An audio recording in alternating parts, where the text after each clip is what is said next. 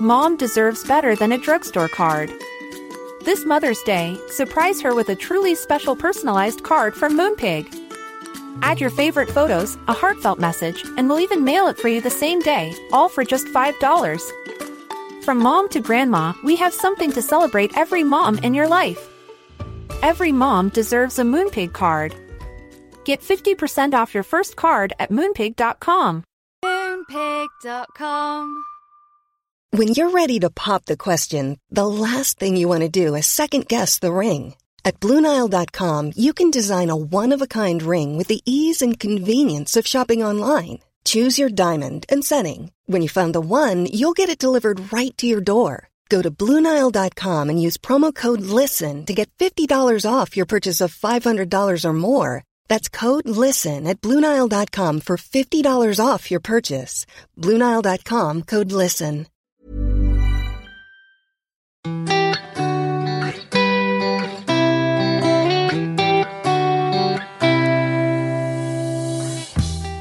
Hello, um, welcome to Off Air. Um, it's Garvey uh, on her on her own again. I mean, obviously, strictly speaking, I'm, I'm with a colleague here in a studio, but let's pretend I'm sitting here in splendid isolation. Um, Fi is still not too well, but we think she's on the mend and very hopeful that she'll be back on Monday. And next week, she's going to be presenting the live Times radio show with Ed Vaizey. Now, they um, they do know each other. They've worked with each other before, um, and I think it's going to be very interesting. So I, for one, will be listening from home on my Easter break, and um, that'll be well worth hearing. So thank you for all the emails about, as ever, a whole range of subjects. It's Jane and Fi at times.radio. Um, people are still writing. I think this is really interesting. Still writing to us about Paul Morgan Bentley and his book about being um, a parent and being, uh, well, doing your best to be an equal parent. He parents with his husband. Um, my story of parenting, says Mary, began in 2004 when my husband and I met our daughter in a social centre in Vietnam. I've titled my email to you The Same Second Parenthood for this reason, i.e., we met her at the exact same moment. I had no additional biological attachment as a result. We adopted another little boy in 2008. Again, my husband and I meeting him at the same moment. We've had a 50 50 split of care for them since. I've always worked outside our home and inside during COVID days. My husband is a great hands on dad and has taken equal responsibility, and I put it down to how we, how we came to have our family. Um, I've been listening to you from Cork in Ireland for over five years, and you've enjoyed me on many a walk, cooking dinner, driving to Dublin, etc. A great recommendation on the Susie Steiner books. That was from Fi, actually. I gobbled, gobbled up the first two really quickly, and then had to wait a week for the library to get in number three. Uh, well, there's a satisfied customer in Cork in Ireland. That's Mary. Thank you for that, Mary. And the book I've been banging on about, uh, I finally finished it this morning. Uh, at the Table by Claire Powell. Need to make sure I've called her other names in the past, but it's definitely Powell. Um, really do recommend that. It's it's a short book. It's in paperback. You'll love it. Get it, get it in. Make it part of your life if you possibly can. Um, Tina says uh, her email's headlined "Third Time Lucky." I've been emailing the wrong bloody address. I've finally got it right, says Tina. Get Kathy Burke on to talk about her new podcast. If you haven't listened, make sure you do. There's other stuff, but I've forgotten. I need two HRT patches some days to remember. Many thanks, Tina. Right, okay, Tina. I feel your pain. Uh, I've never had a two patch day. Uh, actually, that's not true. I think probably I just forgot to take one off, and then yes, I probably have had loads of two patch days. Um, but even if you haven't had one, you've probably felt like you were needing needing one. Um, Rachel says, "I'm interested by Fi's recollection of singing a whiter shade of pale at school." And I'm thinking it odd that the lyrics made no sense. I wonder if this is partly because at school we spent so much time singing hymns and the words didn't make any sense there either. I loved and can still remember the words of many of them and understand them much better now. But no one ever talked to us about what we were singing as children, which probably helped pop songwriters to get away with stringing meaningless words together without any requirement to make sense for us later on. Um, that's an interesting point, that Rachel. Thank you very much. Um, let's talk about the coronation because some people are. Um, this is from Jennifer, who I suspect would not really consider herself a monarchist. Uh, thank God you've changed that music, says Jennifer. it was startling.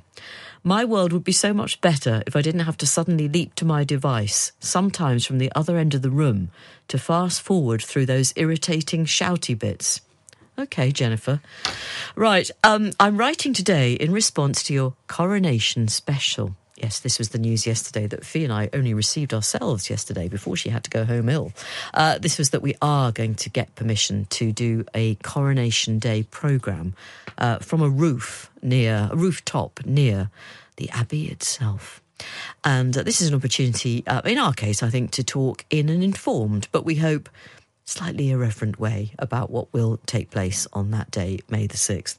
Um, not everybody's a monarchist, and you certainly don't have to be. Uh, once again, says Jennifer, I'm struck by the claims that British commentators make of these ceremonial occasions. They go on and on about the vast number of people watching from abroad. Some claims can be as high as 50% of the world's population. It's ludicrous says Jennifer. Figures aside, and let's assume many millions do tune in, the commentators seem to interpret that viewing as proof of admiration for royal institutions and customs. Who are these millions of admiring, envious foreigners? They're unlikely to be European, Russian, Chinese, Indian, American, or Asian. Are they from Canada? wonders Jennifer. I suspect they're a figment of someone's bygone empire imagination.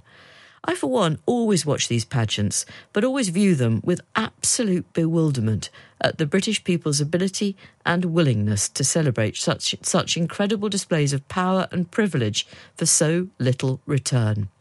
It's all quite incomprehensible to me in my sprawling Australian bungalow, says Jennifer. Mm. Yeah, I'm not suggesting for one minute that everyone who listens, uh, even to us on Coronation Day, will be a fully paid up royal fan. Um, but that's, can I dare I say, that's sort of part of the fun that you, you don't have to be. Um, you can just be a part of it. And um, we're very grateful to Times Radio for letting us be a small part of the coverage here on the station on uh, the big day itself. And whether you support it or not, there's no denying that the day itself will be quite big uh, just because many of us will not have ever seen a coronation before. And some of us will almost certainly never see another one. So um, let's just go with it in that spirit. Um, we have been talking about how difficult it is uh, to write a funny book. Uh, and lots of you have been kind enough to uh, let us know about works of fiction that you really did find funny. Uh, I think Apples Never Fall by Liane Moriarty fits the bill, um, says this listener, Elizabeth. Uh, didn't you have her on your show in the other place? Yes, we did. She was great. I think it's a great story and keeps you guessing but it was a book that also made me laugh out loud frequently. I listened to it on Audible and it was read very well. Yeah, interesting that, Elizabeth, because I have just listened, I've only just listened to Big Little Lies and I listened to it rather than reading it. And I agree, it was brilliantly read. And there's something about Liane Moriarty's writing that really lends itself well to being read out loud. Um, so, yeah, I agree. Um, I love her stuff and she's a, a really nice woman. Um, this is from Donna. Um, I've been tempted to write to you both many times and have constructed long, wry, amusing, yet deeply intelligent pieces in my head about all sorts of stuff menopause, imposter syndrome, and being an overweight, overwrought, middle aged woman. However, I've decided just eventually to keep it simple and just stick to books. When it comes to funny, fantastic books, I would recommend Nina Stibbe. I think it's Stibbe, it could be Stib. I think it's Stibbe. And Katherine Heiny as The Women for Me. About three years ago, I found myself quite heartbroken in a way that I can only remember feeling as a teenager. It was horrible, and I knew that my diet of miserable, anguished literature just wasn't going to cut it. I needed froth, I needed fun, I needed to laugh and find my mojo somewhere under the sofa, along with a fur ball the cat had chucked up. Nina's semi autobiographical novels about the joys and horrors of growing up in a village in Leicestershire in the 70s and 80s are truly marvellous and made me chuckle out loud on the bus. And Katherine Heiny's Standard Deviation was a cool tale about a sophisticated New York family dealing with the mess, incongruity, and frankly very unsophisticated flotsam and jetsam of life. Both author, authors are deceptively easy to read and will put a spring in your step, yet their books are also clever, wise, and wonderful. Come to Dublin soon, says Donna. Oh, I haven't been to Dublin for ages. I definitely should. Um, thank you for the invitation. And Ruth says, I'm sure with humour it's all a matter of taste, but I found Hunting Unicorns by Bella Pollen in a charity shop, and I remember a few proper laugh out loud moments. There you go, there's another rock solid recommendation for a funny book, and hope maybe you can dig out some of those um, over the course of the Easter weekend. And so to our guest today. Now, Fi and I recorded the interview uh, just before uh, she became a bit unwell, so um, you don't hear that much of her in this interview because she was she was not at her best. Actually, poor thing. She was really she was battling on though. I was impressed. Uh, it was Dr. Nicola Fox was our guest, and she is really significant. Actually, she's British born, and she now has what she calls the best job on the planet. She's only the second woman in history to be named head of science at NASA. Now, that's obviously a colossal achievement, uh, but we should say, and that's why we have her on the programme and we're so excited about her, she's British. She's from Hitchin in Hertfordshire. She used to be the person in charge of the Parker Solar Probe mission. Um, this was the mission which aimed to gather the first ever samples of a star's atmosphere by flying to within four miles of the surface of the sun. Now, I do talk to her about infinity and beyond and everything else related to her career, but we do start by talking about her origins, and I asked her how often she got back to her home in Hertfordshire. I typically go once a year or so, but um, a little bit more right now. So, yes, I'm actually going to be there for Easter. Great. Okay, so it's still very much your your home. That's where you're from. Yes, yes, and my my parents still live there. Okay, brilliant. Um, tell us then, uh, your official title is NASA Chief Scientist, which I think is something that, uh, if I'm honest, doesn't mean a great deal to most people in Britain. So, what is your day job? So my, my official title is actually um, the Associate Administrator for Science Mission Directorate. So I'm kind of the head of science, is sort of how we shorten it. Um, my day job is really crazy. um, it's taking care of, of over 100 NASA missions, um, about 50 of which we're in the process of designing and building, and over 70 are actually um, flying. So there's a, a, lot of missions to take care of. There's a big research portfolio that um, you know that supports all the scientists that do all the great work with our missions, um, and there's you know running a, a, a, large science organization. So there's budget and there's, you know, lots of documents to read and sign and lots of uh, we do a lot of international partnerships and partnerships with other agencies in the us and uh, partnerships with commercial companies. So it's just a, a lot of it's a very very varied job i have to say. No no day is ever the same. Right. Okay. Now you're not the first woman to have held this position are you? No. No i'm not. Who was the who was your predecessor uh, my predecessor was Mary Cleave, uh, who was an astronaut. Uh, so, um, following in uh, big, big, big shoes to fill.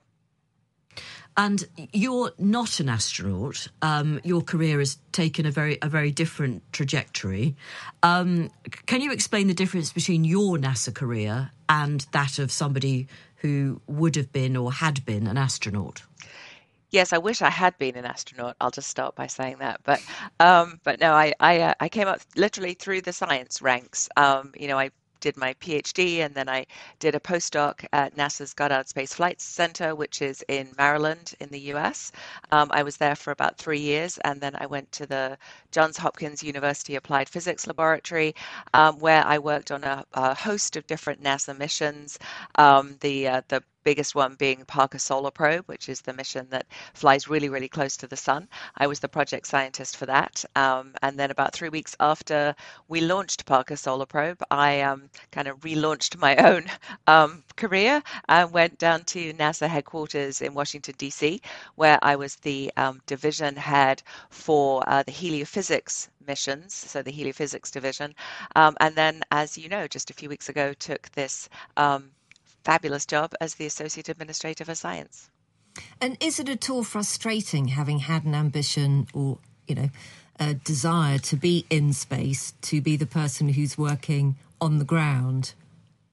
No, not at all. Um, it's just wonderful. I mean, it's it, you people that work for NASA, we have this amazing sort of shared purpose and shared goal, which is just to do amazing things and to push the boundaries of science and push the boundaries of technology. And and so I was actually out this week um, at the announcement for the new astronauts that will go on Artemis 2, and I'm almost tearing up. It was such an amazing experience to be to be there and to be with these incredible people who are going to uh, going to go do these amazing things, fly around the moon, uh, test the all of the systems that we'll be using to actually put uh, people back on the moon. Um, just a few years after that, so no. Um, yes, I think I think so many people grow up thinking, dreaming they'd like to be an astronaut and they'd like to go to space, but um, there's only a the very, very few, the best of the best of the best that get to do that. And I can tell you, my I'm not in any physical shape to be an astronaut, sadly. um, well, no, don't do yourself down. Um, well, actually, I suppose I should ask the question: What physical requirements are necessary in an astronaut? Oh, they are they are the fittest people uh, you can imagine. Um, just uh, there was a show on um, in England a few years ago. I think so. You want to be an astronaut, and if you uh, sort of think about all of the things that that they had to go through, all of those tests, all of the challenges, all of the things they had to do, that's that's standard for for you know an astronaut. It's it's it's mental. Um, you know the the kind of being in the right headspace to to be able to be an astronaut have to be super physically fit and super smart Yes, I mean the crew of of Artemis are in their forties, aren't they? Um, yes, it, it's not actually a job. Well, could it be done by somebody in their twenties, or would they simply be too inexperienced, or I, I don't know, just maybe too psychologically immature? Um, I don't know. You know, that's a really interesting question. Um, but you know, the the astronauts, there, there's a very diverse group, the, the astronaut corps, um, and there's a, a, lot of more senior astronauts that stay and train the younger astronauts. So I, I think it's just about picking the right person with the right, you know, just the right skill set and the right profile and the right mix because you're picking a crew, um, which is something the administrator talked about is, you know, you're really picking a team that are going to rely on one another and they're there for one another and they have really, really complementary skill sets. And so it's really about picking the right people for that that particular mission. Uh, God, uh, sorry, I mean, which psychological flaws would absolutely rule you out? Oh, I don't know. I would think, well, certainly a fear of small spaces. Um, you know, astronauts have to have to be in, point. seriously. I mean, if um, that's yeah. that's that's definitely. Um, sometimes you see the, the the the crew compartments and you think, wow. I mean, look at look look back in time at, at, like the Gemini and the Mercury capsules um, that the first first people went into space in, and they're tiny. So uh, that would definitely be a, a, a deal breaker. So, as you've mentioned, you've got an incredibly full in trade to be dealing with at the moment. Which out of all of the projects that are coming up do you think has the most relevance to your average person on this planet? Wow, that's like asking me to pick my favorite child. Um, let's think. Go for it.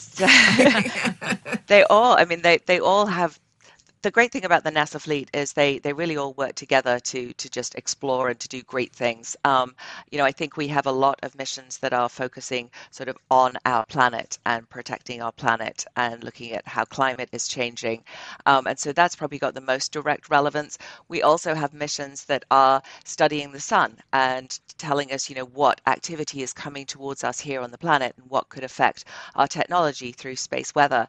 Um, and then we have a mission that's going to be returning samples from an asteroid.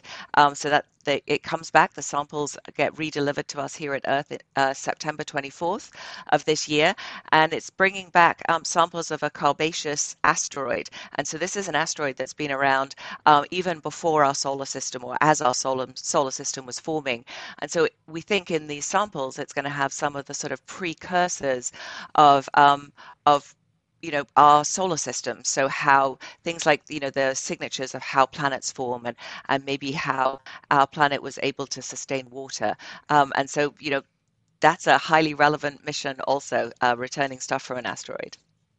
Uh, working for nasa it's not for short termists is it? Because it can take decades for projects to come to fruition Yes, um, we usually say, you know, the, the space business is not for the faint of heart. Um, everything we do is really tough. Um, and so the mission I spoke about earlier, the Parker Solar Probe, was 60 years um, from the first time somebody said, wow, that would be a really good idea to do that mission, to actually launching was 60 years. And it's just because you have to mature the technology and you have to, you know, have all the right tools to be able to do the job. And um, we had to create materials that didn't even exist um, uh, 60 years ago. And if you think about, um, you know, just if you wanted to to make uh, it, so if you wanted to make a phone call, let's let's take an easy analogy, and you mm-hmm. you know mm-hmm. you, you had a rotary dial phone, and that was yeah. all you had, and now you hold in the palm of your hand more technology than would have it would have been city blocks worth of buildings of hardware to do what you can do with the, the phone in your hand. And so you, just thinking about the jump in technology, the miniaturization of everything, the lightweighting, the all that kind of maturity, that's what we needed to be able to fly some of these missions. So you are working on projects and right now. Uh, there are NASA representatives hard at it as we speak. Yeah uh, who's well they won't see their life's work will they? It will happen probably long after they're dead. Well for, for some people yes. Um, you know if, if you're later in your career and you're starting a mission then then you do run the risk maybe of not seeing it. But gene parker was the inspiration for the parker solar probe and he was with us at the launch and he got to see all of the first data come back. So um, it's not i mean there, there are a lot of people that do get to see their their life's work come to fruition. Mo- most missions take maybe about 10 years from from beginning to to, to launch some are quicker. Mom deserves better than a drugstore card. This mother's day surprise her with a truly special personalized card from moonpig. Add your favorite photos a heartfelt message and we'll even mail it for you the same day all for just $5 from mom to grandma we have something to celebrate every mom in your life. Every mom deserves a Moonpig card. Get 50% off your first card at moonpig.com. Moonpig.com. Ready to pop the question? The jewelers at Bluenile.com have got sparkle down to a science with beautiful lab grown diamonds worthy of your most brilliant moments. Their lab grown diamonds are independently graded and guaranteed identical to natural diamonds, and they're ready to ship to your door. Go to Bluenile.com and use promo code LISTEN to get $50 off your purchase of $500 or more. That's code LISTEN at Bluenile.com for $50 off. Bluenile.com code LISTEN.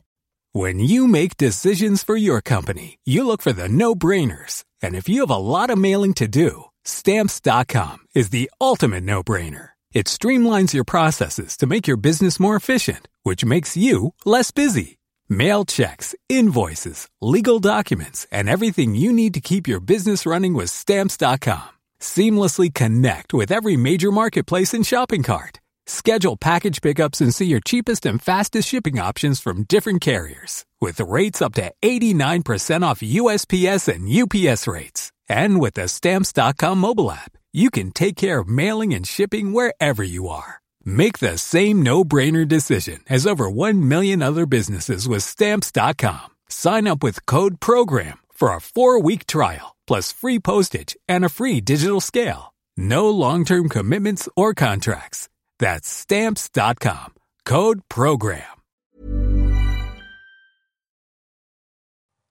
You're listening to Off Air, and our guest today is Dr. Nicola Fox, Head of Science at NASA.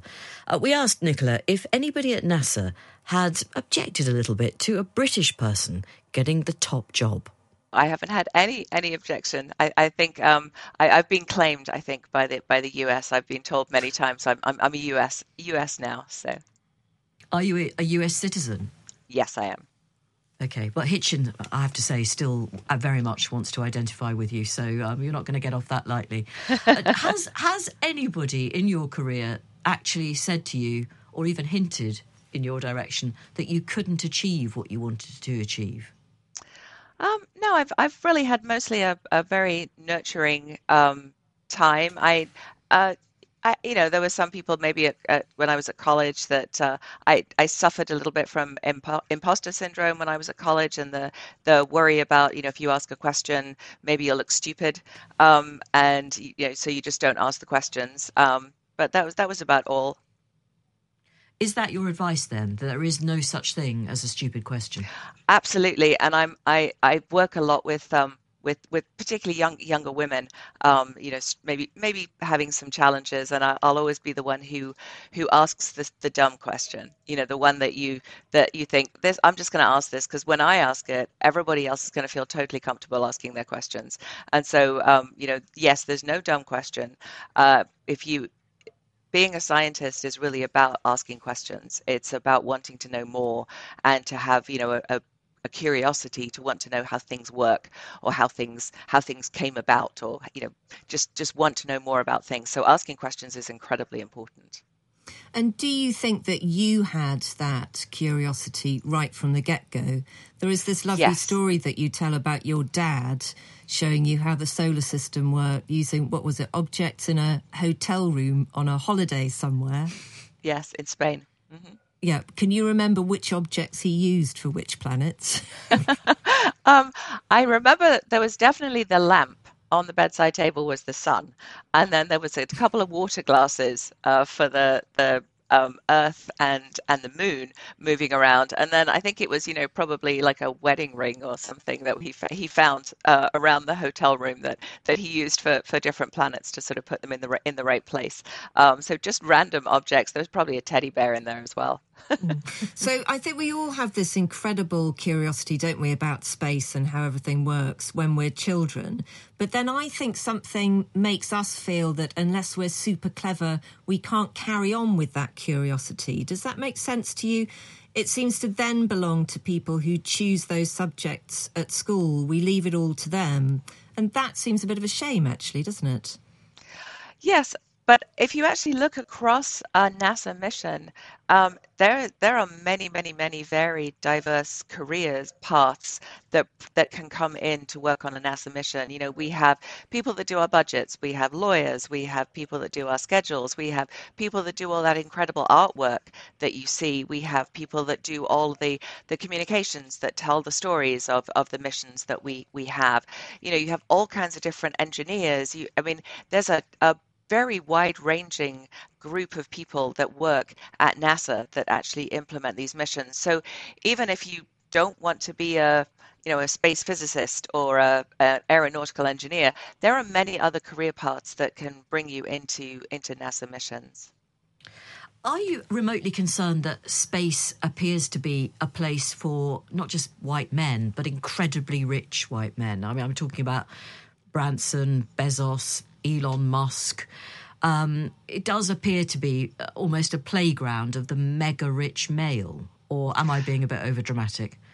No, I, I mean, the, the, the great thing about um, having all these sort of new commercial interests in space is it's really pushed our ability to do more with space. Uh, we really value our commercial partnerships, um, as of course our international partnerships.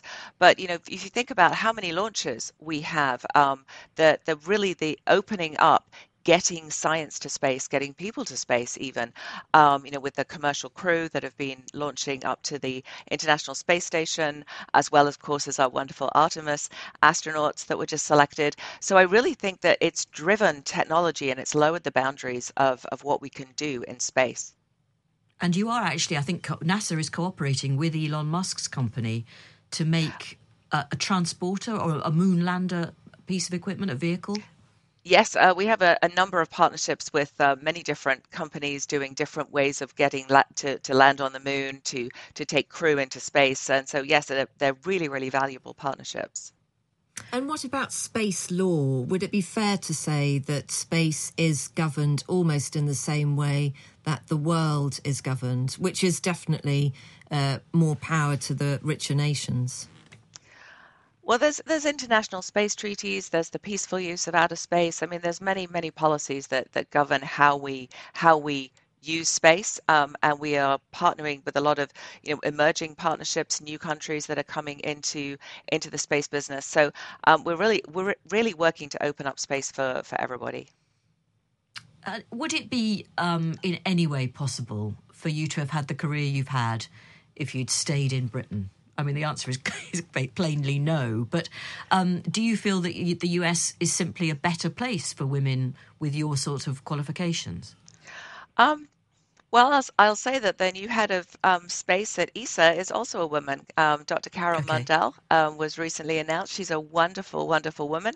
Um, we've formed a great friendship on our on our first meeting, um, and uh, so there are just different paths and different ways to to get to to to places that you want to go and and honestly when i set out i didn't think i'd ever be the head of science at nasa so um, you know you you you, I think you take your you take your steps in life one step at a time, and and then you find out where you're going to end up. So if I'd stayed in the UK, you know, I probably would have taken a different path. But um, I, and I, so I would not have been the head of science at NASA, obviously. But there are different different paths and different different things for everybody. Yeah, and you, effectively, you were at a were you at a meeting in Alaska, and you sort of got a, a pat on the shoulder, and someone said, "Look, you know, do you fancy coming to work for NASA?" Was it really that simple? Um, so that's actually true. I was at a meeting in Alaska, and a scientist said, "Would you be interested in applying for a postdoc?" Um, I actually did not know that was even a, a, an option for me at the time. So of course I said, yes, that would be wonderful. And then then you realize how complicated the application process is. It, it isn't just a, a, a quick, oh yeah, that sounds great. I'll buy my ticket.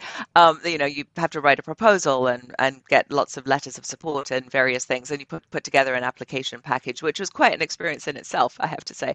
Um, but uh, but so I, I, put in the application and I, I was selected. But but I if it, if that had not happened, I wouldn't have even known that there was an opportunity to put an application in. But you obviously, when you get an offer like that, you're not going to say, you're not going to say, "Oh no, no thanks." you're just not, are you?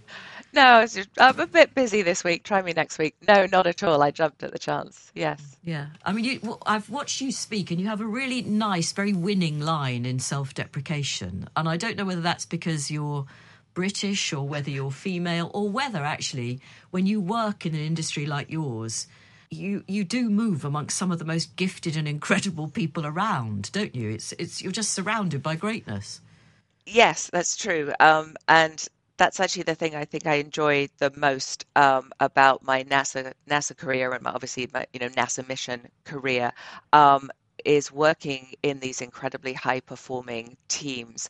And at, at, the applied physics lab working on parker solar probe just seeing how uh, all of the team members are there for one another. And you know so so rather like i said about the astronauts and and having the the matching skill sets and being a crew you know all of our nasa mission teams are kind of like that. So being in the clean room with Solar Probe right before launch and seeing all of the different engineers just adapting for one another. You know, you need to run this test at this time. That's okay. I'll come in and do my test at four in the morning or whatever. But because when you're down to the wire, that's what you do. Um, and just seeing the, the just the sort of the nurturing way NASA teams work um, is is just really incredible, and and that that goes all the way into NASA headquarters. The heliophysics division was just a wonderful place to work with a great group of individuals, and now sort of taking that next step up uh, over the whole science mission directorate, and just seeing these incredibly gifted scientists and engineers and and policy people and and you know just everybody that works in in our team to to make these NASA missions happen.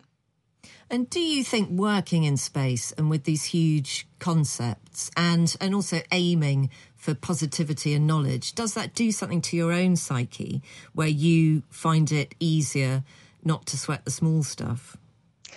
Um, I think I'm getting better at that. Um, there, there are days when I come home, you know, and something small and trivial bothers you, and then you just think, "Yeah, this is really small and trivial in the great scheme of things." but, but uh, you know, in the moment, it, it's not small and trivial to you. You know, you've stubbed your toe or something, and the entire world shrinks to the the pain of in your toe. Um, but um, I, I, try, I do try and surf a little bit uh, above it, um, but doesn't mean I don't get bothered by the small things anymore.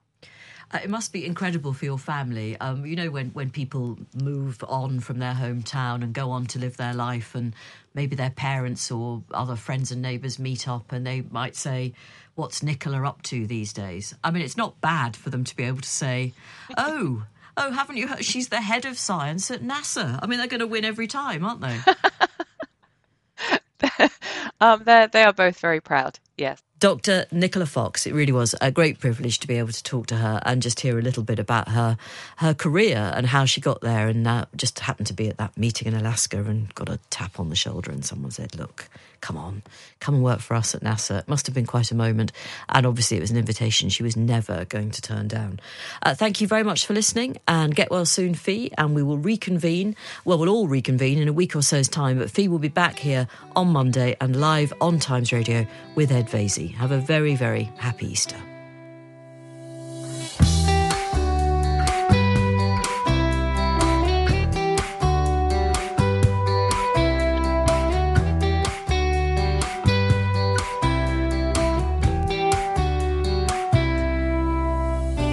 Well done for getting to the end of another episode of Off Air with Jane Garvey and Fi Glover. Our Times radio producer is Rosie Cutler, and the podcast executive producer is Henry Tribe. And don't forget, there is even more of us every afternoon on Times Radio. It's Monday to Thursday, 3 till 5. You can pop us on when you're pottering around the house or heading out in the car on the school run. Or running a bank. Thank you for joining us, and we hope you can join us again on Off Air very soon. Don't be so silly. Running a bank? I know, lady. A lady listener. I'm just sorry.